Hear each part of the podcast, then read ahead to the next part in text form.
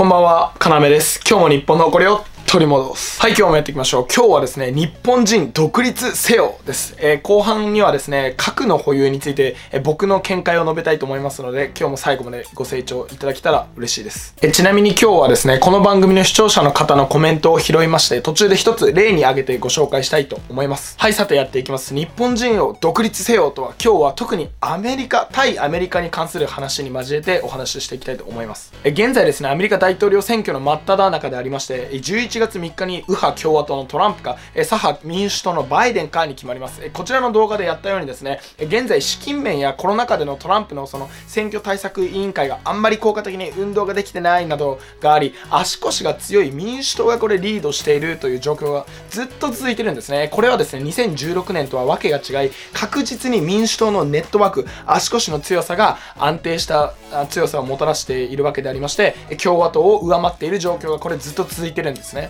えさてですね、ここで両党の簡単な比較をするとですね、右派共和党は軍事力を強化し、減税と規制緩和で経済が強くなる党なんですね。え一方で左派民主党は軍事力を削減し、え増税と規制の強化で、え国内福祉などを充実させる代わりに、まあ、経済が弱くなるっていう党なんですね。まあ、これに関してはこれらの動画で解説していますのでご覧ください。えではですね、日本にとってはどちらが良いかはもうここ自明なんですが、日本にとってはですね、トランプ共和党の方がいいことはこれ確実なんですね。えアメリカ経済と日本経済は密接であり、民主党バイデンになればアメリカ経済はこう衰退し、その波っていうのも日本に直撃します。また民主党になればですね、軍事力を削減します。えつまりですね、世界の警察、アメリカではなくなるということなので、もちろんですね、東アジアへのアメリカの軍事プレゼンスの低下は免れません。これ具体的に言うとですね、日本と中国の間に今まで入ってくれたアメリカ軍の軍事力は、まあ、民主党になれば、これ、これは確実に今低下するということなんですね。尖閣諸島問題をめぐって、日中関係が芳しくない日本にとってはですね、アメリカの軍事プレゼンス、軍事力、軍事力、軍事存在力の低下っていうのは日本の安全保障を揺るがす、まあこれは事態なんですね。さて、ではですね、僕たちはですね、この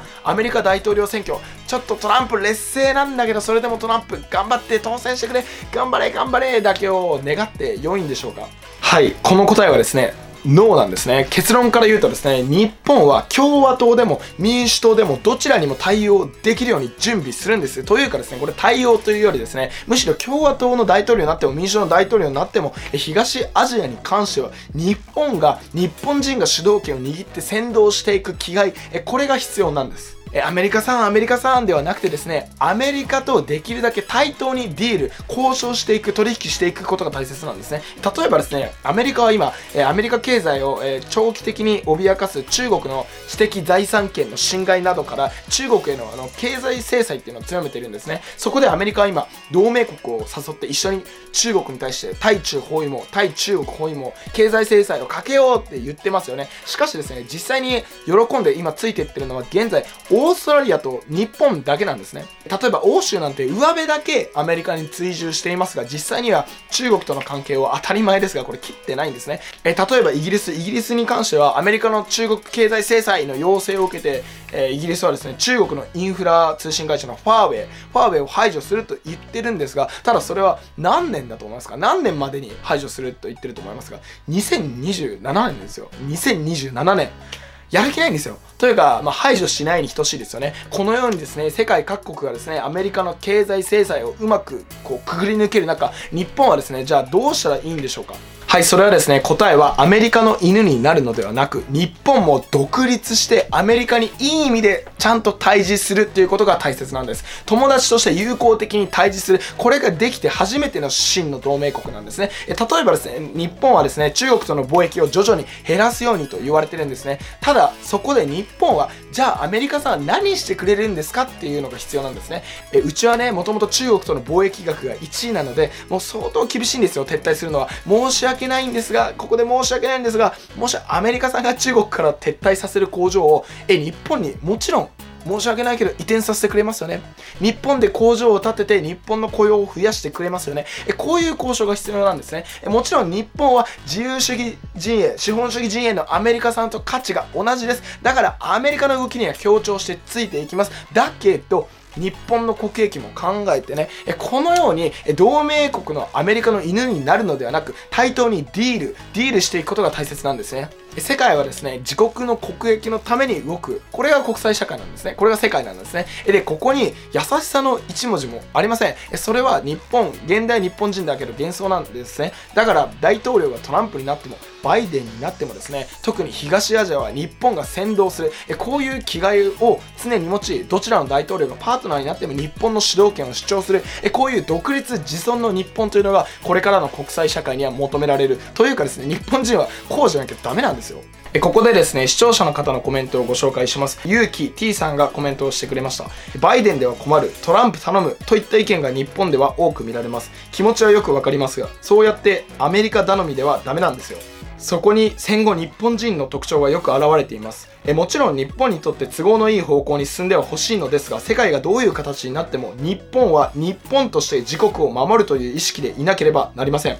他国の影響でフラフラするようでは独立国家とは言えぬ。はい。本当にこの通りだと思いますよ、僕も。えアメリカ頼みの日本ではダメなんですね。え今の場合だったら日本にとってトランプが当選するという都合のいいストーリーを願うのではなく、日本は日本として自国を守る。え、アジアの平和は日本が主導する、こういう気概が必要なんですね。あと、ちなみにですね、軍事的なことをもうちょっと言うと、核保有に関して僕の意見を、えー、言いますね。僕はですね、核は保有すべきだと思っています。え、というかですね、核を持てない法律を取っ払う。まずは、まずは、これをやんなきゃもうね、話にならないと思います。簡単に言っちゃえばですね、核を持たない国はいつでも核を持つ国に滅ぼされるんですね。そういう危険性が常にあるんです。え、そして核を持っている国は、核を持たない国の言うことなんて真に受けません。え残念ながらですね、これが国際常識なんですね。えどれほどミサイルやドローンを持ち合わせて、どんだけ持ってても、まあ、サイバー攻撃だったり、テロを含め、それらを無効化できる術っていうのはもう無数に存在するんですね。まあ、それらはもう意味はありますが、